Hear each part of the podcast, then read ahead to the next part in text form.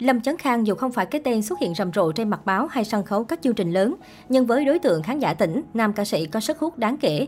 Ngoài biệt danh ông vua miền Tây, Lâm Chấn Khang chia sẻ anh được nhiều người ưu ái gọi là ông vua YouTube.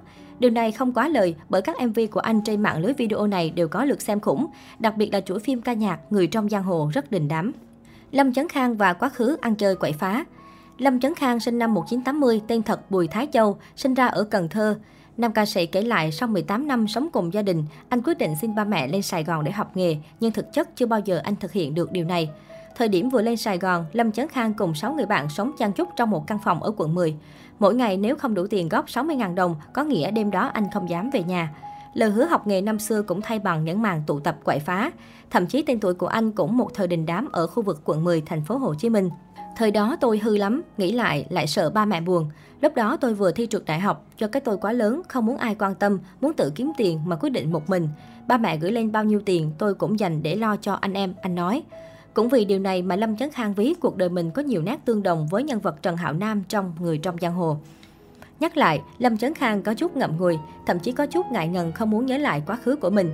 Tuy nhiên, điều quan trọng nhất nam ca sĩ đã làm được chính là đủ dũng cảm dứt bỏ những ngày tháng này để làm lại từ đầu. Tôi cũng đã có những năm tháng bồng bột, gần như không tồn tại trên thế giới này. Tuy nhiên, sau những cuộc chơi thoáng qua, tôi đã dám bỏ lại sau lưng để dốc hết lòng cho sự nghiệp.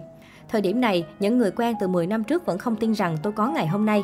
Nam ca sĩ Cần Thơ cũng khẳng định, nhìn bề ngoài có vẻ hầm hố, nhưng cách nhìn về cuộc sống của tôi chững chạc.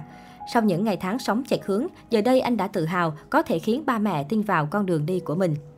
Nổi danh Nam Kỳ lục tỉnh nhưng bị gắn mát ca sĩ hội trợ. Lâm Chấn Khang có niềm đam mê ca hát và theo đuổi dòng nhạc trẻ trữ tình. Năm 2007, Lâm Chấn Khang theo học khóa âm nhạc tại trường âm nhạc Nguyễn Du được khoảng 2 năm rưỡi. Sau đó liên tục sáng tác và biểu diễn nhiều ca khúc được khán giả đón nhận như Ở phương đó hãy tha thứ cho anh, Nụ hôn lạnh. Thuở ban đầu vì kinh phí thấp nên Lâm Chấn Khang phải tự đi thu âm, quay MV rồi dán poster khắp nơi và ký gửi tại các tiệm đĩa để quảng bá tên tuổi của mình. Nhờ lợi thế ngoại hình sáng, chất giọng truyền cảm cùng phong cách biểu diễn mộc mạc gần gũi, Lâm Chấn Khang sớm trở thành cái tên được chú ý. Tháng 8 năm 2014, Lâm Chấn Khang tung ra album Vol 11 mang tên Sến Lạ, như một món quà anh dành tặng mẹ nhân dịp lễ Vu Lan gồm các ca khúc Về đâu mái tóc người thương, gấp khuất trong tim anh, không còn nhớ người yêu. Những bài hát sâu lắng qua phong cách âm nhạc mới lạ của nam ca sĩ khiến khán giả tích cực đón nhận. Đây cũng là album đạt được lượng nghe nhiều đáng kể trên các trang web nghe nhạc trực tuyến thời bấy giờ.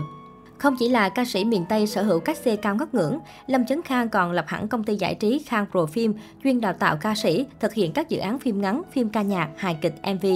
Trải qua nhiều năm nghiêm túc làm nghề, sự nghiệp ca hát của Lâm Chấn Khang cứ ngày một phát triển, danh tiếng của anh cũng vì thế mà được biết đến nhiều hơn.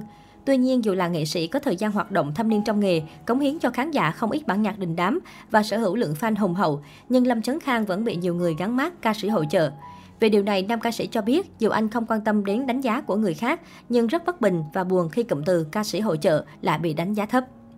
Chuyện tình đẹp như mơ của Lâm Chấn Khang và bà xã Lai Việt Hàng Ngoài sự nghiệp âm nhạc, Lâm Chấn Khang còn được chú ý bởi chuyện tình kéo dài viên mãn với bà xã Kim Jun Si, nàng ca sĩ sở hữu hai dòng máu Việt Hàn, cũng là diễn viên tại công ty của Lâm Chấn Khang. Tháng 9 năm 2019, Lâm Chấn Khang chính thức kết hôn cùng Kim Jun Si. Đám cưới của cặp đôi từng gây xôn xao dư luận khi nam nghệ sĩ đã cầu hôn người yêu xinh đẹp bằng nhẫn kim cương kèm với một chiếc siêu xe. Trên mạng xã hội, dù không chia sẻ nhiều hình ảnh có mặt nhau, nhưng Lâm Chấn Khang vẫn thể hiện là người chồng trong mơ khi thường xuyên tương tác ngọt ngào tại các bài đăng của bà xã. Hiện tại, vợ chồng Lâm Chấn Khang được đánh giá là một trong những cặp đôi có chuyện tình yêu đẹp và bền bỉ bậc nhất của showbiz Việt, khi đến nay đã có hơn 19 năm bên nhau kể từ lúc hẹn hò đến khi thành vợ chồng. Các con của Lâm Chấn Khang Trước khi chính thức đi đến đám cưới như mơ với Kim Jun Si, Lâm Chấn Khang và bà xã đã có với nhau hai cậu con trai là Ken và Win. Đặc biệt, Ken dù chỉ mới 14 tuổi nhưng cậu bé đã sở hữu chiều cao vượt trội 1m76. Cả hai anh em từ nhỏ đã có nhiều nét đẹp thừa hưởng từ cả bố lẫn mẹ. Ngày 16 tháng 8 năm 2021, Lâm Chấn Khang đã chia sẻ video lên kênh YouTube chính thức của mình, hé lộ về cô con gái thứ ba vừa chào đời có tên là Tina. Đây cũng là lần đầu tiên nam ca sĩ Lâm Chấn Khang công khai đứa con thứ ba trước công chúng sau gần 2 năm giữ bí mật. Được biết, anh và vợ đã giấu kín thông tin từ chuyện vợ mang thai cho đến khi sinh em bé. Thậm chí gia đình bên nội cũng không hề hay biết chuyện có thêm cháu. Được biết, sau khi sinh con gái thứ ba, bà xã Lâm Chấn Khang đã được nam nghệ sĩ thưởng nóng chiếc xế hộp để làm quà ăn mừng.